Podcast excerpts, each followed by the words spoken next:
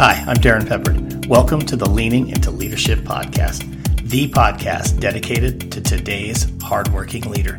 Join me every Sunday for leadership insight, inspiration, and a little pep talk to keep you rolling down your road to awesome. Teachers are not superheroes. An unpopular opinion, no doubt. Teachers are heroes, but they're human heroes. These are the words in the TEDx talk from Jen Rafferty, who is my guest on the show today. Let me tell you about Jen Rafferty. She's an educator, an author, and an international public speaker who started as a middle school music teacher, where she served for over 15 years in Central New York.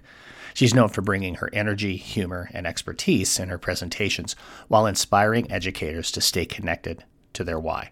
Jen is a certified emotional intelligence practitioner and is currently pursuing her PhD in educational psychology.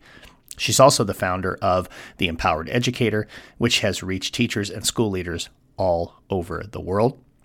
Jen is the host of the Take Notes with Jen Rafferty podcast, which is currently rated as one of the top 3% of all podcasts globally. I'm excited to have Jen here on the show today. You'll hear that conversation about teachers not being superheroes, but being human heroes, and a whole lot more right on the other side of these messages. Hey leaders, let me tell you a story. It's the story of my first year as a high school principal. I will tell you, I was exhausted, I was overwhelmed, and I lived my life breathing through a snorkel because my head was so far underwater and I didn't think there was a way out. I mean, I was a mess. The 40 feet that it was to move from my assistant principal office down to the principal's office might as well have been a 400-mile trek. I was just absolutely putting in crazy hours. I was trying to do it all, like trying to answer everybody's question, thinking I always had to be the smartest one in the room, and I had to solve everybody's problems. We're talking severe Superman syndrome here, folks. Every day was fire after fire, and all I accomplished was putting out fires. Forget about leading. I was simply trying to survive. Now, after working with a leadership coach, I really was able to get things figured out, get my head from being a firefighter actually being a leader. But it took work, and I discovered some things that really mattered.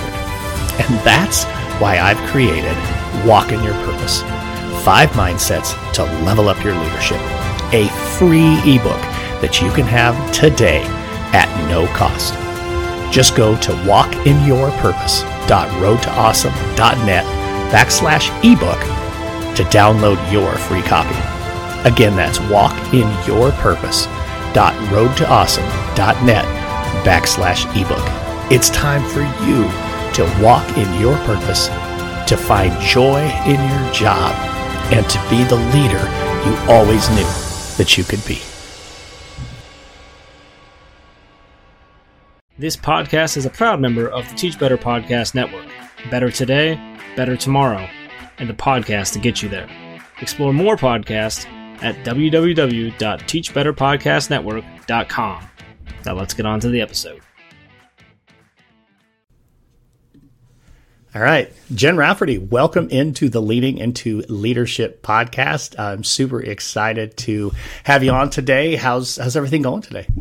Everything's great. Thank you so much for having me. I'm looking forward to talking with you.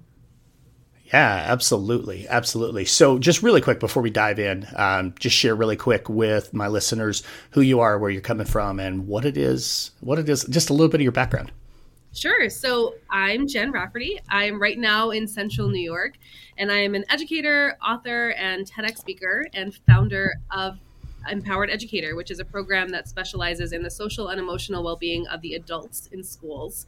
And I was a former music teacher. I was in the classroom for about 15 years, teaching mostly middle school choir and general music. And I created a modern band program too at the high school level, which is now incredible. The person who's taken over for me is just doing a remarkable job. The kids are writing and producing and performing their own music, and it's a pretty fantastic experience.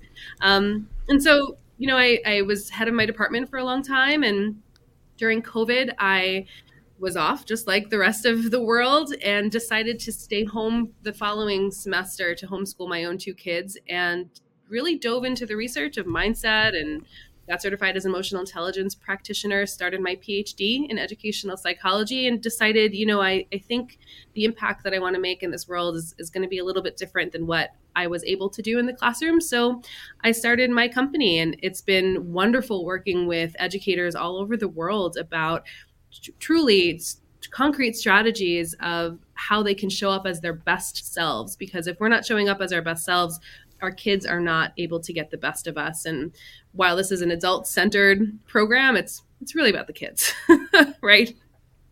Yeah, absolutely. Well, I mean, everything in education should ultimately be about our end user, which is, of course, our kids. There's a handful of things in there I think I want to unpack a little bit, but let's jump back to, you know, that point in time when, you know, kind of as you were describing it, you know, I'm going to stay home with my kids, and then, you know, you were telling me just before we hit record about how maybe you started to look at yourself a little bit differently in terms of how can I make an impact on the world a little bit differently, and at the same time, I like how you talked about showing up, but we're going to come back to that.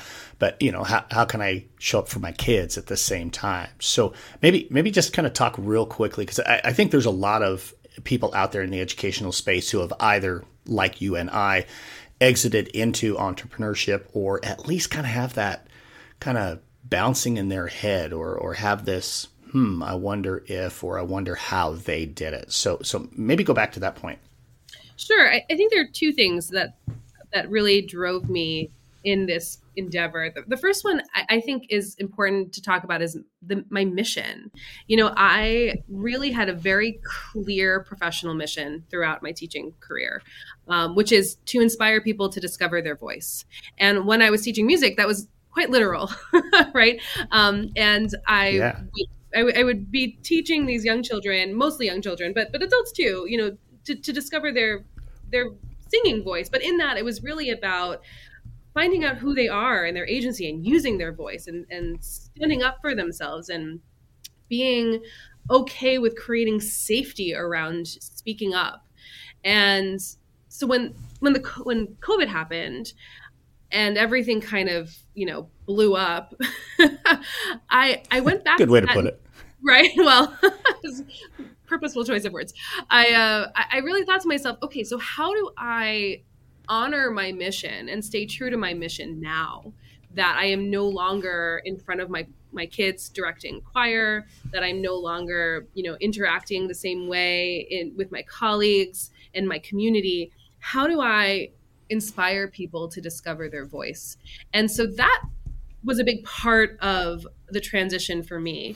Was I was now able to do this in a way that didn't necessarily have anything to do with music, but certainly inspires people to discover who they are, find their power, step into their power, understand they have agency in every moment throughout the day, and feel safe using their voice. So that was, I think, the first thing. And then the second thing is this identity shift. You know, I shared with you before we started, the weekend the world shut down, I had, you know, just gotten a divorce, or we were in the middle of a divorce. I moved out of my house with my two kids, who were 5 and 7 at the time, literally that same weekend.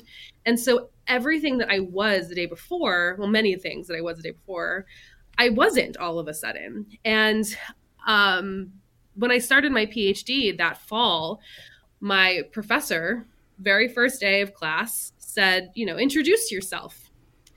And everyone was introducing themselves in relation to their spouse, in relation to their children, or in relation to their job. And while I love being a mom, I didn't want to lead with that. And I literally didn't know what to say. So I remember sitting in front of my computer crying, like, who am I? Who am I? And I really was able to use that moment as a catalyst to create a new identity for myself that aligned with really who I wanted to be and the impact that I wanted to make in this world. And I think those two things, that mission and that identity shift, were incredibly instrumental in moving me forward in the direction that I'm now. So I'm curious. I love how you talk there about identity, and you and I were talking before. Similar process for me. With moving from being a superintendent into now being an entrepreneur, and being somebody who has a mission to cultivate leaders. By elevating their voices and inspiring positivity. I mean that's what our mission is. I wonder about identity. Not just for the two of us, but through the work you're doing now, it's actually making me think a lot about the people that I work with. What are you seeing and what are some things you're doing to help people with maybe that identity crisis that has been spurned by exactly what you just talked about? I think a lot of us as educators kind of struggle with who I am, because forever we identified ourselves as teacher, principal, superintendent, whatever. That was the lead. Now, I don't know that that's where everybody wants to be in terms of their identity, right? So yes. Tell me what you're seeing there.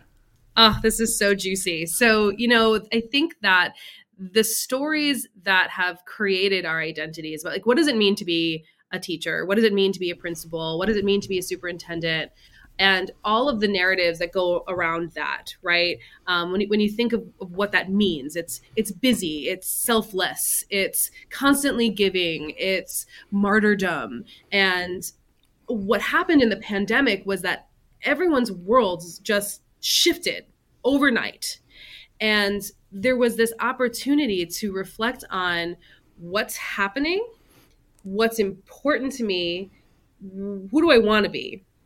And so for some people, that shift became a way to reprioritize some things. If you notice right now, there's boundaries and, family first and taking care of my mental health. And so there's been this real push for self-care. And I'm going to use that term really lightly. I really try to stay away from that term because it's kind of triggering for a lot of people. But as a general umbrella, just for right now, I'm going to call it that, okay? Or overall well-being. But then on the flip side, people have then been digging in their heels to the old traditional narratives about being a teacher.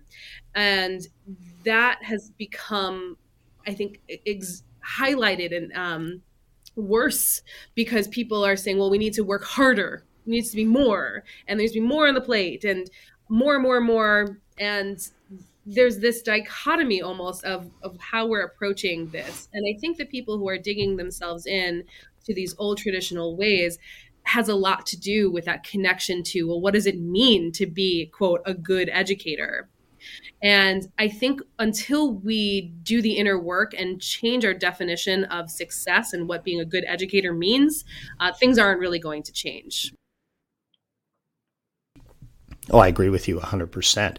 I think there's so much that goes into, that self-identity as an educator. And you're right. I think back listening to you talk, it took me back to my time specifically as a principal. And a 14-hour workday was a normal workday. I was telling you before we hit record, if I was going to get a workout in, if I didn't leave the house by 5 a.m., it wasn't happening that day. It just flat wasn't going to happen, because I knew, the second that, somebody started coming in the door, I'm on. And I'm not off until 7 or 8 o'clock. Even if I got home, on the rare occasion I got home by 5 or 5:30, I was still on. I was the guy who had, 2 cell phones going, and my wife even telling me at times, and I know this puts some strain on us, but, you have to shut it down, Darren. You have to be willing to step away. And I couldn't do it. I just couldn't. And, go ahead. Here's the thing. You didn't want to. Right. And that's, I think, the difference. You could, but you didn't want to. And it's that that's that connection to identity piece right there. Yeah. Oh, yeah. Because you've always got to outwork the other person. Or, I had it in my head that, it was always going to be about the next job. Even though I've said it countless times here on the podcast, but being a high school principal to me is the greatest job I ever had. But even when I was in that role, it was about what's next. It was once I had my feet under me, once I was having, some success, was bringing recognition into the school and to myself and that kind of thing. It was about, what's the next role? What's the next job? What's the next job? And ascending, to a superintendent level. And then, of course, COVID coming, that, let me write this time down. I got a frog in my throat here. 11:20. And even ascending to that superintendent level, it was like, okay, what's next? But then, like you said, here came COVID. And very quickly, it was like this big fracture in the priorities and, what really matters and what do I want to do? How do I want to leave my mark? And a part of that is how do I want to leave my mark with my family, not just putting in 14 to 16-hour days. So I, all of a sudden, I just became the guest and you became the host. I don't know how that happened, but... Well, I'll tell you what, you're hitting on something that I think is really this, a lot of the underlying stuff is shifting our definition of success, because here you're explaining this story, right? Is like you had the thing, but you needed more, and you had this next thing, and then you needed more to feel successful, yeah. Right? And I think for some of us, COVID shifted not only our priorities, but we had to redefine, well, what does it mean to be successful? Because at the end of the day, and here's a little bit what I talked about on the TED Talk too, is, our kids are watching us and they are watching the people in their lives, especially the educators in their lives, where they spend most of their day running themselves ragged, working in situations that lead to burnout and depletion. And we are just modeling a life that normalizes this for them. And so when we step back for a second and realize, well, what's really important to me? What's really important to me? And then shift the way we structure our days. That's when things are going to start to change. And that change doesn't happen overnight. That change happens with each person individually doing a lot of this introspective work within community. That is so powerful. It took me one step further into my own thinking, and then I want to kick this forward into the work that you're doing. But I would, when a break came around, spring break, Christmas break, whatever the case may be, I would get sick, and I think it was. I would even say, and I would act as if I was joking about it, but I don't think it really was. That like, okay, this is a convenient time now for me to get sick because I don't have time to get sick any other time of the year. And so, yeah, I got I came down with a little bit of a cold a couple of weeks ago, and my wife said something like, isn't it nice you can get sick whenever you want now? You don't have to wait for Thanksgiving break or whatever the case may be. So how do you go ahead? And then I want to ask you another question. But that is a narrative too that is so dangerous, right? I know you had mentioned that we were going to talk about this later, but I say in the TED Talk, teachers are not superheroes. And this is exactly what I'm talking about, is because when you use that narrative, we get compared to these indestructible and immortal creatures. They're not human. They have no regard for their own well-being. They don't get sick. They don't need to recharge. They don't need a break. They don't need anything. And so when we really own that narrative of being a superhero, it doesn't matter how many hours we work. It doesn't matter that we are not feeling well, but going into work anyway. It doesn't matter that our home life might be a mess because we're constantly at work. Even when we're at home, we're thinking about work because we're indestructible. It doesn't matter. And that narrative alone, I think, is incredibly dangerous, which, by the way, I fed into myself when I wrote my book in 2019. The second sentence in my book is teachers are superheroes. And is when I reflected on why did I write that? I wrote that because at the time I needed to believe that narrative to justify all of the chaos in my life. If I wasn't a superhero, then I would really have to start asking myself some very difficult questions and making some very difficult decisions, both at work and at home. And so, once you get rid of that narrative, that's when things start to change regarding your priorities. You know, it's interesting. I've used the superhero narrative speaking at schools and speaking at conferences. And where I really go with it is about the origin story. You know, I mean, every superhero has an origin story. Well, so does every teacher, you know, how they got into education. And there's value there, but you're right. Beating ourselves up with and continuing to try to measure ourselves up against the superhero narrative has to stop. And I think it's, you know, it's definitely time for me to let the superhero narrative go. Done a wonderful job of psychoanalyzing me here on the Leaning Into Leadership podcast. We will return to the Leaning Into Leadership podcast in just a moment. But first, let me ask you a question. Have you ever said to yourself, man, I should write a book? Well, if you have, then let me ask you another question. What's holding you back? What keeps you from taking the step that moves you from, I have an idea about a book, to I am a published author? From experience, I would bet it's probably you're wondering who would even want to read a book that I wrote. Maybe you're questioning the idea. Is it unique enough? Is it valid enough? Is it good enough to be a book worthy of having published? Hey, as a best-selling author myself, I can tell you most writers have had the exact same feelings at some point in time during their writing journey. Here at Road to Awesome, we believe in cultivating leaders by elevating voices and promoting positivity. And a part of that work is publishing books for educators by educators. Go to roadtoawesome.net and hit the Contact Us button to set up a free, no obligation conversation about your book idea. Hey, educators, we've all had incredible experiences. We all have amazing stories, and every one of them deserves to be told. Go to roadtoawesome.net, hit the Contact Us button. Let's have that conversation about your book idea. And now, back to the Leaning Into Leadership podcast. Let's talk about the work now that you do with schools. And, you know, you work with teachers, you work with school leaders. How are you helping them reframe that narrative? How are you helping them find that balance and to be an empowered educator? Yeah. So what I do is I take them through the 8 tenets of my program of what it means to be an empowered educator. So we start off right away with stress, because it doesn't matter what I'm going to share and teach if your brain is activated because of all the stress that you've been under. So that's the first thing we do. We let it all out.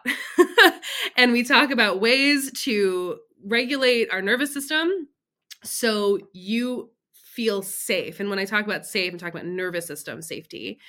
So that way you're open to learning anything. I think that's part of the reason why, especially now, people go to these professional developments and they're sitting there with their arms crossed, like, oh, this is the biggest waste of time. It really doesn't matter what the content is. It's if you are coming into that session activated, your brain is literally not ready to learn anything. Of course, you're sitting there thinking it's a big waste of time because your nervous system isn't safe.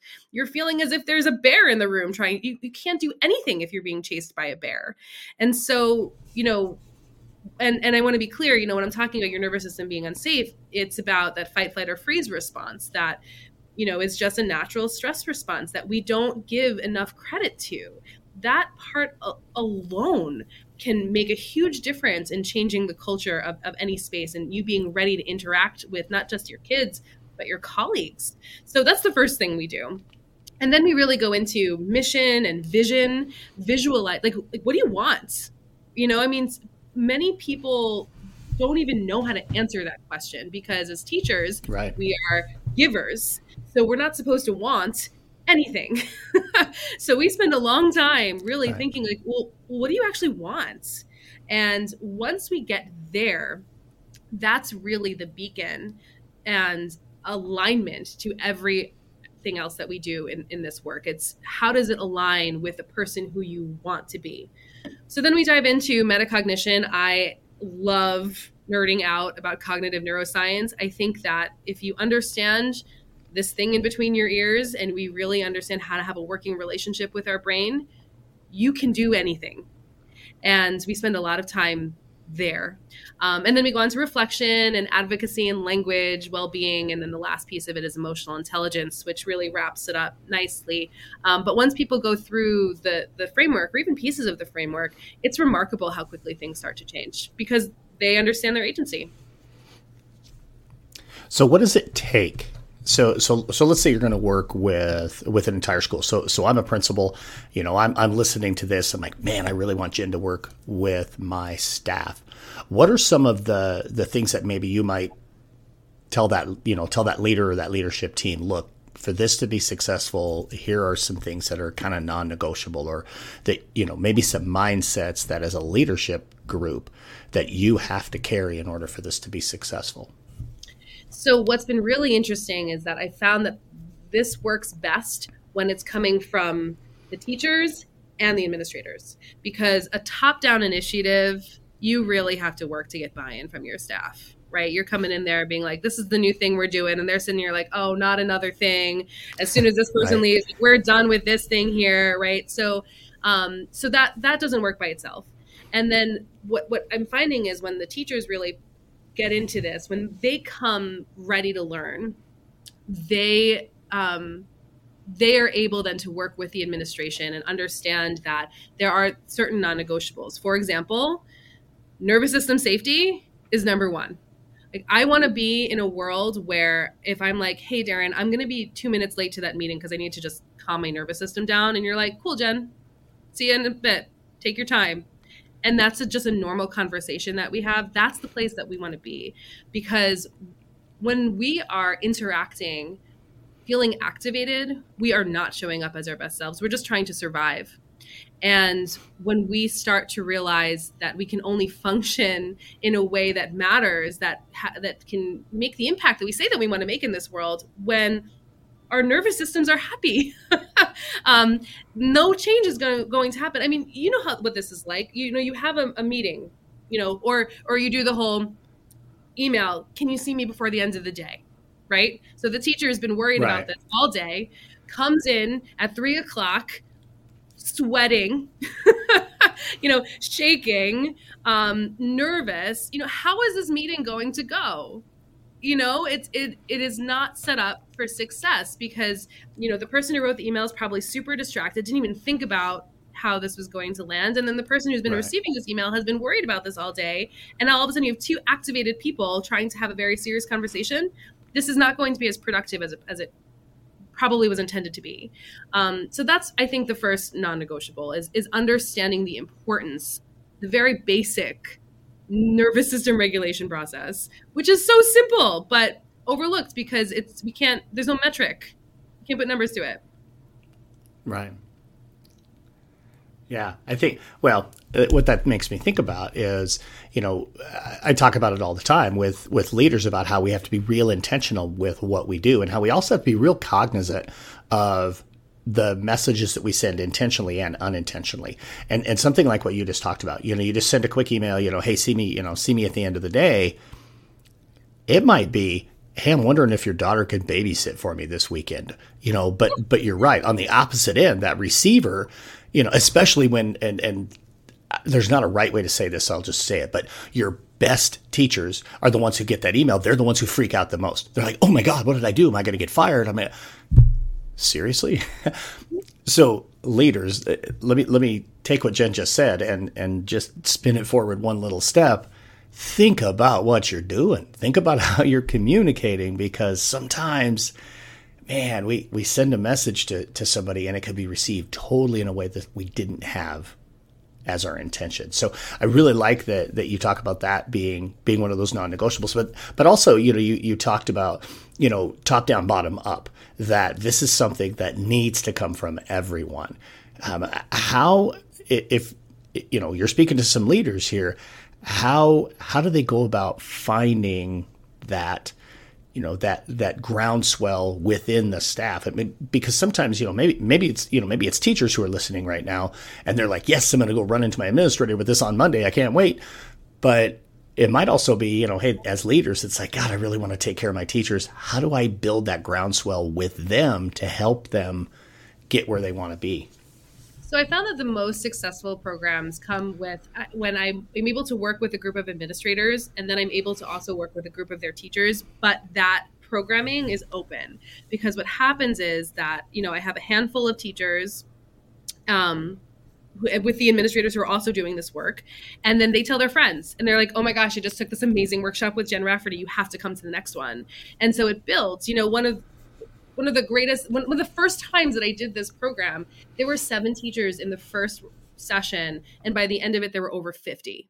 And what that tells me is that organic word of mouth is so much more powerful than, again, an administrator saying, hey, we're doing Empowered Educator this year, you know, and try to get the buy-in. The buy-in happens because people are doing the introspective work.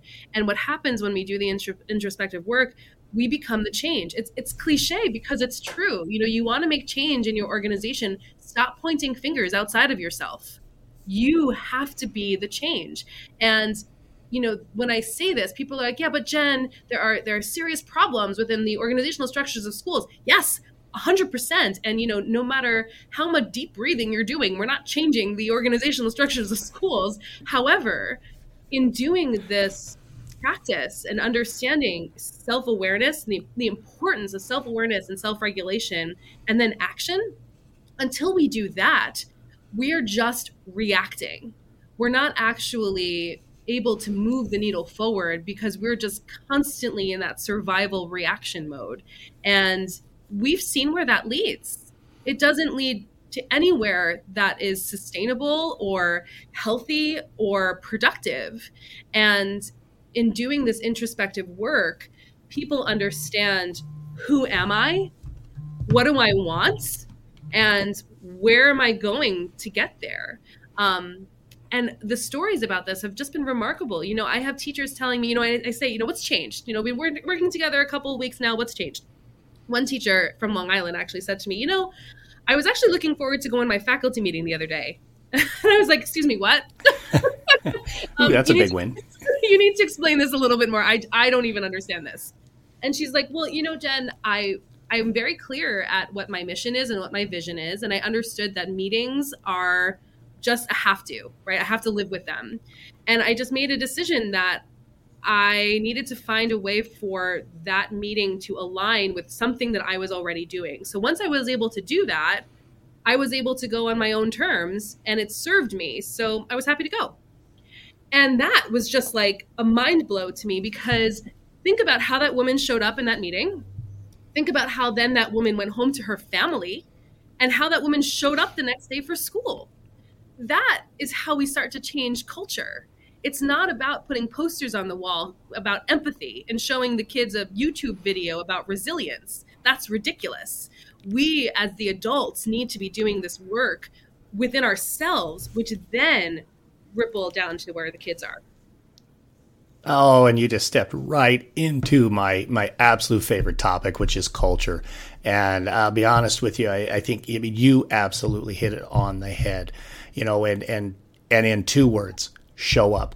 You know, I ask this all the time, you know, how are you going to show up? You know, because there's so few things that we can control. I mean, we've talked about a lot of different things, and ultimately that locus of control comes back to us. And one of those most important pieces is I get to choose how I show up every day. I get to choose, like that teacher, how I'm going to show up to that meeting on that given day. I'm going to find a way to say, hey, this is something that aligns with something that I need, or that, you know, that's going to benefit me or help me benefit my kids. But I'm going to show up with this mindset. I think that is just so critical. And you're right.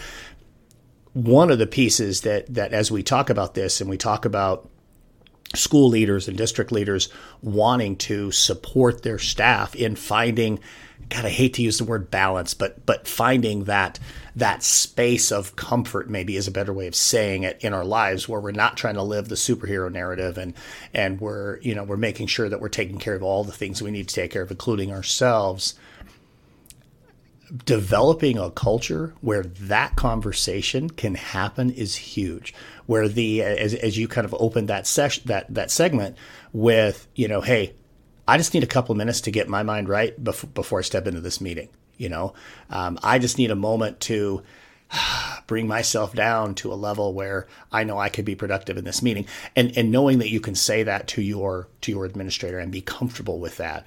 When we can build cultures like that, those cultures of trust, those true cultures of what real collaboration is, not sitting in a room and comparing notes on test scores. Yes, that's collaboration. I'm not saying it isn't, but true collaboration is we really work together and we are accountable to each other and we can support each other. That to me is one of those pieces too that, you know, talking about if this type of work is going to be successful in our schools, leaders have got to be intentional about building cultures like that. Yeah. And in order to do that, you need to be a practitioner of this work. That's the huge, absolutely. You can't just tell everyone, hey guys, you need to, manage your nervous systems here and we're all going to just take a minute and breathe. But that is also something that gets. Yeah. Everybody pay attention to this training with Jen. I'm going to be in my office, right. Returning emails. Doesn't work. No, it doesn't work. And unless you are actually the model of it and not as a performance, this isn't about performativity. This right. is about you embodying the work. Because for me, nothing that I teach, I don't do myself. I do everything that I teach myself. That is how I've gotten where I am today, is because I do the work every single day. And I do also want to talk about something else about showing up, because this is also, I think, a really important piece of culture that's I don't think is serving our kids, is that we say, show up as the person you want to be. Yes. And when we're pissed off about something, we also need the space to be mad about it.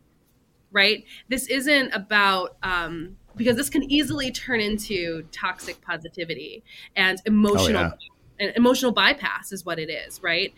Because when you are sitting there stewing about something, but then feel the need to show up as your best self, so you put on the happy face, unless you're actually able to process those emotions, you're not doing the work. You're not actually showing up, because you might be saying the right things, but what you're feeling on the inside is not aligned. And so we also need to create safe spaces for the adults to process through their emotions in ways that are safe and healthy and productive, especially in this push now for social emotional learning. We're teaching our kids, hey, this is how we recognize emotions. This is, what the definitions are. How are you feeling right now? But let's be real about this. My 8-year-old, when she's angry, the whole neighborhood knows, right? The whole neighborhood knows that she's angry. But when you get to a certain age, it is no longer acceptable to do that. However, we are not explicitly taught the skills of how to process emotions like anger and resentment and frustration and overwhelm. So what do? We just push them right down and we carry on because we need to show up as our best self, and we get sick. Or our back goes out. If you're me, my back goes out. And we show up burnout. And we show up with resentment or bitterness. And that is not our best self. So within all of this, it is also really important to understand how to model behaviors that can process through these emotions, so you can actually show up as your best self. Some of these things, yes, breathing is one of them. I'm a big, big proponent of taking multiple breathing breaks throughout the day, so you can just kind of check in with yourself and notice what am I feeling right now? Because if you are not interrupting your day, nothing will ever change, because our brains are wired to be on autopilot. That's how they're efficient. That's how they work. And that's amazing, because it's kept us alive. And, you're hearing this podcast right now. So yay, you and your biology. However, when we want to make changes, we need to actually interrupt our day. So I actually have in my phone, I set 4 alarms throughout the day, and I just stop what I'm doing. And I take 3 rounds of a box breath, which is, inhale for 4, pause for 4, exhale for 4, pause for 4. I do that 3 times. And whether I'm feeling something or not, it's a way to check in. Oh, wow, my shoulders were up to my ears. I wasn't actually breathing right then. Like, oh, my stomach was really tight. Like, what was I thinking right there? And it's that moment of awareness that you are actually leveraging neuroplasticity to be able to change the wiring in your brain so you can actually show up differently. Because if you were feeling angry in that moment, you now have an opportunity to do what you want with it, let that neurocircuitry run through, or you can do something physical, like go for a walk or squeeze a stress ball or punch a pillow, get it out. So in the next interaction, you're clean and clear and can actually choose to show up how you want to. These are some of the things that I really dive into with my work. Yeah, I love that. And I'm sure that everybody out there listening was actually thinking about their breathing when you said that, because I did. I actually found myself, hey, look at that. My shoulders just came down. So yeah, that's super important that we do that we're able to really kind of take a look at ourselves and be willing to process emotions, make sure we're breathing, all of that stuff is just so super important. I want to get to one other thing really quick before we get to our final question, and that is take notes. So this awesome podcast that you have that's just absolutely dominating up there on the Apple Podcasts rankings. Tell us just real quick, I mean, what would listeners find if they come over to Jen Rafferty's Take Notes podcast? Yeah, I love that podcast. It's one of my favorite things, just like you, as a way to connect with people and really highlight and elevate a conversation that I don't think is happening in all of these places. And I get to meet really cool people like you. So it's been a really fun adventure. But Take Notes with Jen Rafferty is really about being an educator. It has nothing to do with teaching and teaching practices. It's about all of the other stuff. And so just this last week, I had the privilege of talking with Dr. Jill Bolte Taylor, who is my favorite neuroscientist ever. And she talks a lot about the neuroscience of how to show up as our best self. I have a fashion stylist who's a fashion therapist come on and talks about how the way that we dress really can elevate the way that we show up, because when our insides match our outsides, we dress in confidence, we show up with confidence. I have someone on there talking about leadership, talking about our why. I have people on there talking about ADHD, being an adult with ADHD and neurodivergent teachers. We talk about our neurodivergent students, but we don't often talk about our neurodivergent teachers, creating safe spaces for the LGBTQ community. And it's just been a wonderful way to look at teaching through a lens of social science, especially, which I also love to nerd out about. Love it. Love it. Absolutely, folks. Make sure you check that out. I will link in the podcast show notes how to get to the Taking Notes podcast with Jen Rafferty, as well as linking your TEDx talk. We'll make sure that that's in there too, so people can check that out, along with all the ways to get in touch with you and that kind of stuff. But now we're at that point in the show where I ask you the same question I ask everybody on the Leaning Into Leadership podcast. Jen Rafferty, right now, how are you leaning into leadership? The way that I lean into leadership is I do the introspective work myself. Every single thing that I share, I do myself. I am constantly looking at, who do I want to be? How is this aligned? How do I want to feel? You know, my definition of success is feeling the way that I want to feel for as many hours a day as possible. And when I am locked in there, that's how I show up as my best self. And whatever that looks like in between the hours that I'm awake, looks different every day. And I lean into leadership by leaning into myself. Love it. That's fantastic. So one final thing, people want to get in touch with Jen Rafferty. How do they find you? How do they get in touch with you? I will put it all in the show notes, but for those who are much more auditory learners, what do we do if we want to catch up with Jen Rafferty? Sure. It's super easy. EmpoweredEducator.com is where you can find me. And the most important thing on that website really is to just book a call with me so I could learn more about you and what you are visioning for your professional development and where you are right now. And my email is jen@empowerededucator.com. Outstanding. Jen Rafferty, thank you so much for joining me here on the Leaning Into Leadership podcast. Have a road to awesome day, my friend. You too. Thanks for having me. All right. An excellent, excellent conversation with Jen Rafferty. Again, a big thank you to her for coming on the Leaning Into Leadership podcast. And I love how she talked about inspiring people to find their voice, and that's the work that she wants to and is doing. Honored to be connected with Jen Rafferty, and again, appreciate her being on the show. And now it's time for a pep talk. You know, I talked about it in the episode a little bit, but I know that I have been guilty of referring to teachers as superheroes for a very long time.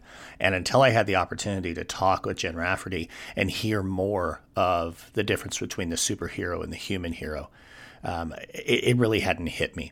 But I think I do need to move away from that particular narrative and start to focus on, as Jen says, that teachers are human heroes and that humans have to take care of themselves. Educators, you got to be willing. I mean, here we are in early January, and you're probably setting new goals for the year, and you're coming up with whether it's a one-word or the four-word mantra or maybe, you know, some type of resolution. Let's make sure that you're taking care of yourself. Let's make sure that you continue to focus on filling your own cup mentally, emotionally, physically, spiritually, so that you can go out and do the work that you want to do and continue to make an impact on the lives of so many kids each and every day. I appreciate everything you do. I appreciate all of you for listening. Thank you for making the Leaning into Leadership podcast one of the fastest growing podcasts in America. I appreciate you. Get out there. Have a Road to Awesome week. Thank you for listening to the Leaning into Leadership podcast, brought to you by Road to Awesome. Don't forget, click subscribe, give a review, and share this with somebody who might also enjoy leaning into leadership.